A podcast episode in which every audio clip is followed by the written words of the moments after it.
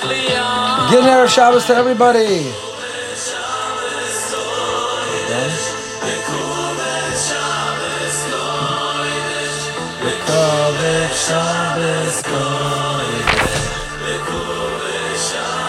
Sind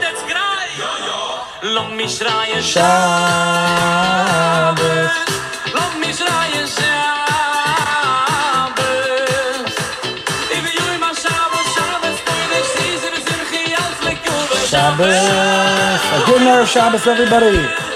Thank you so much for joining us as we turn Friday into Erev Shabbos each and every week.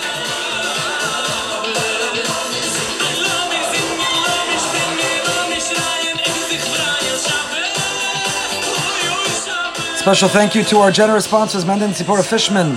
A schus for Chai Rivka Bas Sipora in memory of Rabbi Lord Jonathan Sacks, Rabbi Yaakov Tzvi, Ben David Aryeh. Thank you for your generosity and sponsorship.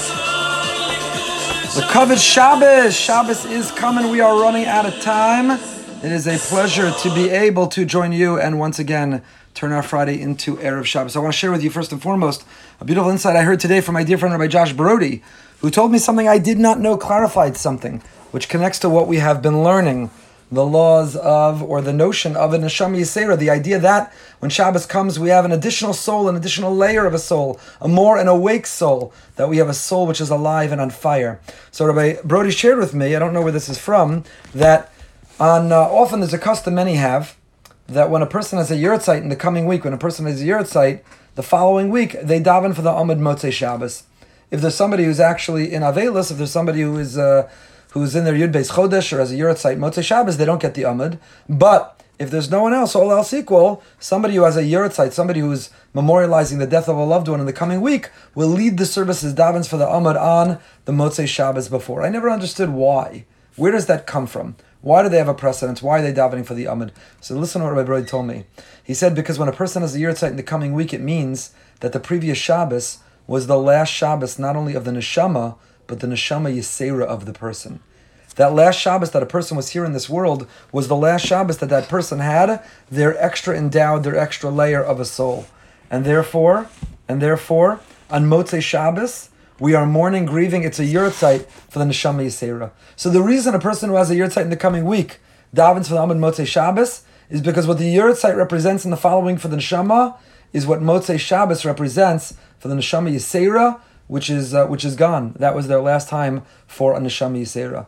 So we should uh, be privileged. We should embrace. We should recognize the gift of the neshama yisera. So I want to give you another insight into the neshama yisera. I wrote about it this week. So if you read my article, you'll forgive me a little bit of chazara. But we know in our parsha we have the story of the brachas that are given to Ephraim and Menashe. Ephraim and Menashe. And many focus, and there are many interpretations about why specifically Ephraim and Menashe. Why don't we give a bracha to be like Avram, Yitzchak, and Yaakov? Be like Adam Arishon. Be like Moshe and Aaron. Be like David and Shlomo. Be like so many other of the major personalities of Tanakh. Why instead are we blessing our sons, our children, to be like Ephraim and Manasseh, two relatively, relatively minor figures of Tanakh? So there's an answer that these were the two first two who were able to get along. We know that until then there was animosity, there was enmity between brothers. We know that there was a Yitzchak and a Yishmael. There was a Yaakov, there was an Esav. Yosef and his brothers. And this is the first generation, this is the first time that brothers are getting along. Ephraim and Menashe, not only do they get along, but in fact, the younger brother Ephraim, who's given greater honor by his grandfather, by his Zayda Yaakov, and Menashe is happy for him. There's no competitiveness, there's no ego involved. He's happy for him. The ability for an older brother to be happy for a younger sibling, that's our bracha for our children. Who doesn't want that? Those who don't have children but long for children should be blessed and merit to have children. But whether it's the literal children that we have or the lesson that we take from it, but the notion of it getting along, B'cha Yivarech Yisrael, not Bachem, you in the plural, but you, Ephraim and Menashe, B'cha, unified. When we display unity, when we come together as one, that's when that's when we are worthy and that's when we are blessed. And that fits in what we learned a couple of weeks ago that Vayakel, why was, I think it was last week, Shabbos is given in the Parshas Vayakel. Shabbos, the mitzvah of Shabbos was given in the context of the Jewish people coming together as a community, to be unified, a sense of unity. Because if you want bracha, if you want Shabbos, if you want serenity, if you want peace in your life, you can't do it if you're fragmented and divided. It can't be if you're this is the shul I go to and the shul I won't go to, and these are the people I speak to and the people I don't speak to, and these are the people who are really religious and the people I've dismissed their religiousness. It has to be a sense of unity. B'cha not b'chem, when we are one. Ephraim and Menashe, when they were one, they were blessed. And when we are one, we are blessed. And that is our hope and our wish. That is our aspiration for our children. That is our aspiration for ourselves, number one. Moreover, Ephraim and Manasseh are raised in a foreign world, in a foreign land. They're the first to be born and raised in Egypt. They don't have the influence of their Zayda, of their grandfather Yaakov. They don't have the yeshiva of Yaakov, of Shem Va'aver. They are in this decadent, morally depri- uh, deprived, this corrupt culture of Egypt. And yet, despite that, even there, they grow up as an Ephraim and Menashe, Menashe and Ephraim. They don't waver, they're unequivocal. They are strict and vigilant when it comes to their commitment to Judaism, to the values, to the vision of their Zayda, of their grandfather. And that's our hope and for our children. We live in a world of a lot of messages and a lot of influences and a lot of noise, a lot of images and a lot of icons and a lot of influence. And like Ephraim and Menashe transcended it and they were able to rise above it. That is our hope, that is our wish, that is our dream for our children, but frankly, for ourselves. So many know those reasons, the Parsha class we mentioned. Another reason, but I want to focus not on the reasons it's Ephraim and Menashe, but why Friday night? Give a bracha to your kids Sunday morning for those who have Sunday school before you head off to school to yeshiva. Monday morning for when they put the uniform on back again. Why are we giving a bracha? Maybe give a bracha, you know, uh, Sunday night. You survived the weekend. Why are we giving a bracha specifically on on Friday night? So here, two different reasons are given. Rav Chaim David HaLevi, who was a chief rabbi in uh, Sephardi chief rabbi in uh, Yafo, I believe in Israel, in the Shuvas Asei Rav says he can't find a source. He's not sure of a specific source why Friday night, but he offers his own suggestion. The Magen Avram in the beginning of Siman Reshai and Dalad writes, Tov l'nashek yidei imo b'leil Shabbos. He says there was a custom for children to kiss their mother's hand on Friday night, to give their mother's hand a kiss. I know some you sing Eishes Chayil, all the children stand for their mother while they sing Eishes Chayil. There's a notion that children, at the end of a long week of a mother doing carpool and making dinner, and I don't mean to generalize here and gender roles, there are plenty of men who drive carpool and men who make dinner and women who go to work, but children being grateful to parents at the end of the week, looking back and saying, Thank you. Thank you for paying my tuition. Thank you for providing me this house and clothing and, and food. Thank you for being there and taking care of me. And there was a custom to kiss the hand of a parent on a Friday night. So he suggests maybe the father sees these children are kissing the hand of their mother.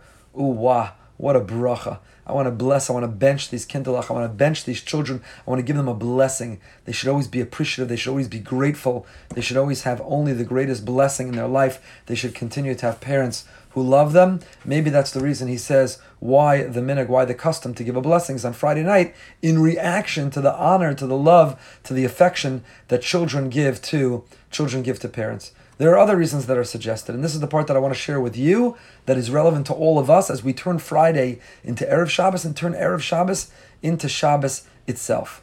Shabbos is an oasis from the chaos of the week, from those images and ideas and temptations. We said we bless Ephraim and Menashe because they were raised in this foreign culture, and we're all raising ourselves. And even if you live geographically in Israel, with the gift of the internet and with the flow of information and influence wherever we are, we are exposed and vulnerable to what's out there. But Shabbos, we cut ourselves off. Shabbos, we disconnect. Shabbos, we retreat into ourselves and into who we are and who we are meant to be. And that is when we give a bracha. That is when we give a blessing to our children. Rav Sternbuch in his Taam Vodaas gives another answer. He says, when it means Yisrael, it doesn't mean that we should give a bracha to be like Ephraim and Menashe. It means that just like Yaakov gave a bracha to Ephraim and Menashe, just like Yaakov counted his blessings, he looked around and said, Uah, my children, my grandchildren, this is my wealth, this is my riches, these are my blessings. So too we should. And when do we do that? We do it, says the Sefer Nishma Shabbos, on Friday night. Why Friday night? Because every other night of the week at dinner, our children are competing, competing for our time, competing for our attention. But Shabbos, Friday night, we come to the table and there is no technology and there's no smartphone. There is no work to do. There are no tasks. There's no responsibilities, no obligations, unless you're the rabbi, but that's for another time. Our children aren't competing for our attention with work or other obligations. And the biggest bracha that we can give our children is Friday night. The biggest bracha we can give them is to be present and to be mindful, is to experience, is to count our blessings, and to be able to model that.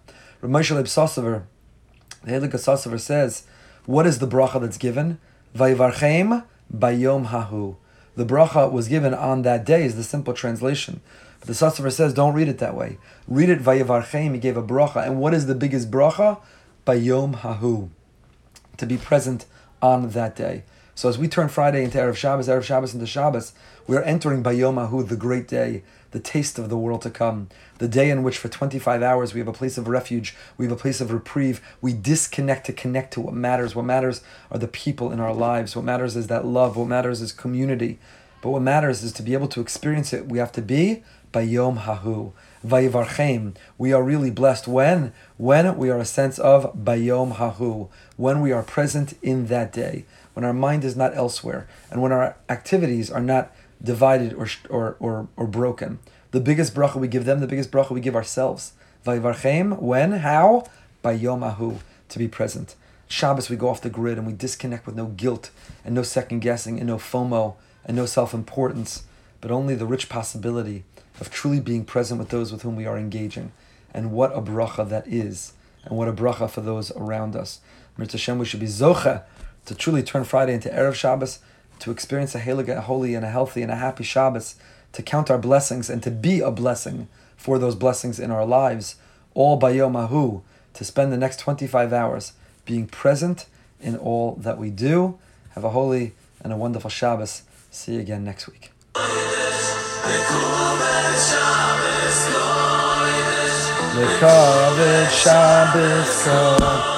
It's all a covered Shabbos. Lang mich schreien, Shabbos. lang mich schreien, Ah.